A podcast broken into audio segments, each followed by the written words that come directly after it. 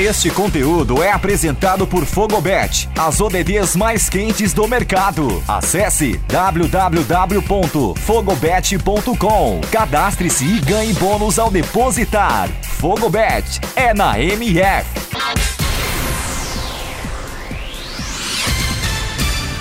Olá, eu sou Eduardo Couto. Começa agora o Boletim MF Paralímpico com os destaques desta sexta, 27 de agosto, nos Jogos Paralímpicos Tóquio 2020. Vem com a gente.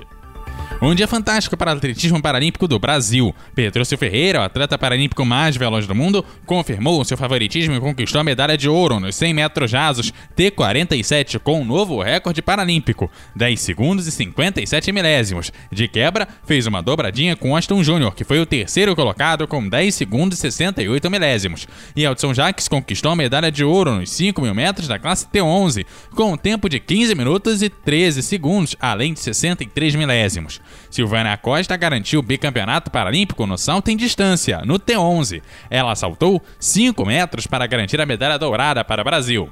Já o Alisson Santos conquistou o título paralímpico de arremesso de peso F55 nos Jogos de Tóquio, com direito à quebra de recorde mundial. João Vitor Teixeira faturou sua primeira medalha paralímpica na classe T37 do arremesso de peso. Ele marcou 14 metros 45 centímetros para ficar com bronze, conquistando também o recorde sul-americano da prova. E ainda, duas atletas se garantiram nas finais dos 400 metros rasos. Talita Simplício venceu sua semifinal e chegou na decisão da T11, enquanto Fernanda Yara se garantiu na finalíssima da T47. Na final do salto em distância T11 masculino, Ricardo Costa de Oliveira, ouro na Olimpíada Rio 2016, não conseguiu defender seu título e acabou na sexta colocação com 5 metros e 89 centímetros. Já Edenusa Jesus não avançou à final dos 2.500 metros T13. Ela terminou na sexta colocação na bateria eliminatória que participou. Mais um excelente dia para o time Brasil na natação. Foram três medalhas paralímpicas conquistadas: ouro com Wendel Bellamino nos 50 metros livre S11 com um tempo de 26 segundos e 3 milésimos. Bronze com Maria Carolina Santiago nos 100 metros costa S12 com 1 minuto, 9 segundos e 8 milésimos. Prata com Gabriel Bandeira nos 200 metros livre S14 com tempo de 1 minuto, 52 segundos e 74 milésimos. Em outras finais que o Brasil esteve, Dias terminou na sexta posição da final dos 500 metros borboleta masculino S5. O brasileiro completou a prova em 36 segundos e 56 milésimos. Já nos 500 metros borboleta feminino S5, Joana Maria da Silva ficou em quarto lugar, com um tempo de 45 segundos e 33 milésimos. E Stefani Rodrigues em sétimo, finalizando a prova em 45 segundos e 33 milésimos. E tem medalha garantida no tênis de mesa. Kátia Oliveira garantiu pelo menos o bronze para o Brasil ao vencer a italiana Gianda Rossi por 3 sets a 0, parciais de 11-8, 11-9 e 11-6. Enfrentará na próxima fase a sul-coreana Seo Suyeng para buscar a ida para a disputa do ouro. Danielle Huen perdeu para a chinesa Xiong Gaian por 3 sets a 0 no encerramento do grupo A da classe 9. A brasileira foi eliminada do torneio olímpico. O mesmo aconteceu com Letícia Lacerda, que perdeu para Huang Wenxuan, da China, classe S8 por 3 sets a 1. Joyce de Oliveira foi derrotada pela indiana Bhavir Naem Patel por 3 sets a 0 nas oitavas de final da classe 4 feminina e deu adeus aos jogos. Já David Freitas perdeu para Florian Marin da França por 3 sets a 0, caindo nas quartas de final da classe 3. Paulo Samin da classe 7 foi eliminada nas oitavas de final ao perder para o alemão Bjorfs Shinak por 3 sets a 0.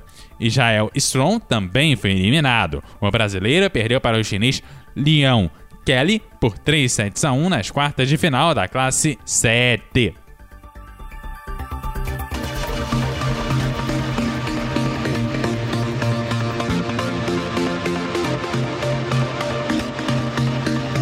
A seleção brasileira feminina de goalball arrancou o empate com o Japão em 4 a 4. O Brasil saiu perdendo por 3 a 0 e conseguiu o empate.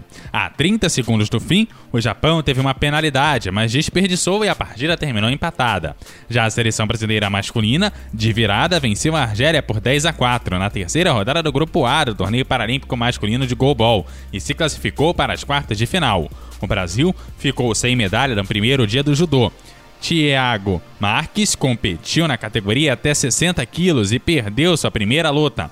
Já Carla Cardoso perdeu a sua primeira e também perdeu na repescagem na categoria até 52 quilos. Lauro Xamã marcou 4 minutos, 25 segundos e 694 milésimos nas classificatórias da perseguição 4 mil metros C5 e acabou não se classificando para a disputa de medalhas. Na disputa das eliminatórias da perseguição individual do ciclismo, 3 mil metros classe C4, André Luiz Grisante marcou o tempo de 5 minutos, 1 segundo e 461 centésimos, ficando na sétima e última posição. O ciclista brasileiro Carlos Alberto Gomes Soares, na prova de pista do contrarrelógio 1000 metros, pela classe C1-3, concluiu sua participação na vigésima colocação após marcar um tempo de 1 minuto, 18 segundos, 891 centésimos.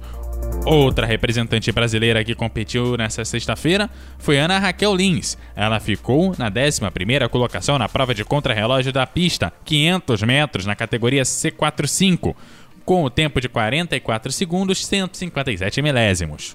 No remo paralímpico, René Pereira foi o grande destaque do primeiro dia. O remador brasileiro dominou sua bateria na classificatória do esquife simples PR1, atletas com pouca ou nenhuma função no tronco. Do início ao fim, ele venceu com tempo de 9 minutos, 57 segundos e 59 milésimos, garantindo vaga direta na final.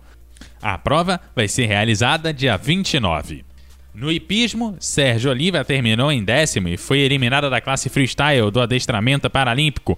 Com o resultado, o cavaleiro encerra sua participação nos Jogos. Dia ruim para o tênis. Seis dos sete representantes foram eliminados na estreia. Daniel Rodrigues disputou a categoria Open em simples e foi derrotado pelo sueco Stefan Olsson. Campeão olímpico nas duplas em Londres em 2012 pelo placar de 2 sets a 0, o brasileiro ainda disputará a chave de duplas, ao lado de Gustavo Carneiro. Já Rafael Medeiros perdeu por 2 sets a 0 para o marroquino Lahaj Boucartacha e foi eliminado. Gustavo Silva perdeu do sul-africano Leon Els, que fechou o jogo em 3 sets a 1 e eliminou o brasileiro do torneio simples. Quem também esteve em quadra representando o Brasil foi Maurício Pome, em sua quinta participação paralímpica. O experiente atleta jogou contra o sul-coreano Oh Sang-ho, que impôs o placar de 2 sets a 0. Apesar da eliminação em simples, Pome ainda disputará a chave de duplas, ao lado de Rafael Medeiros. Nas duplas femininas, Ana Caldeira e Maricon Duval não foram páreo para Huang Humin e Huang Jinian por 2 sets a 0. Para fechar o dia, a seleção brasileira estreou com vitória no torneio feminina de vôlei, sentado ao bater o Canadá por 3 sets a 2.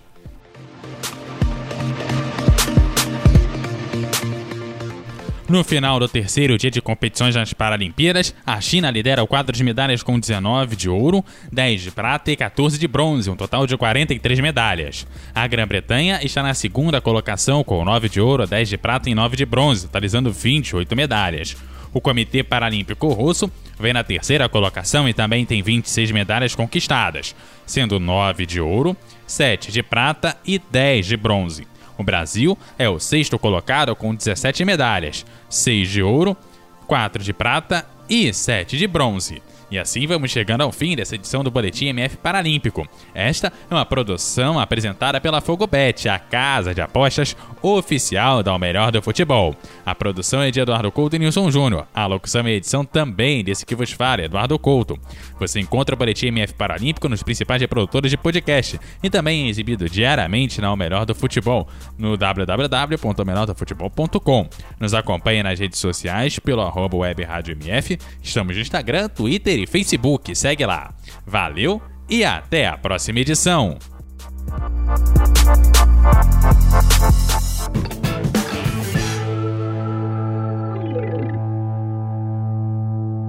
Você está conectado com a melhor web rádio esportiva do Brasil. MF.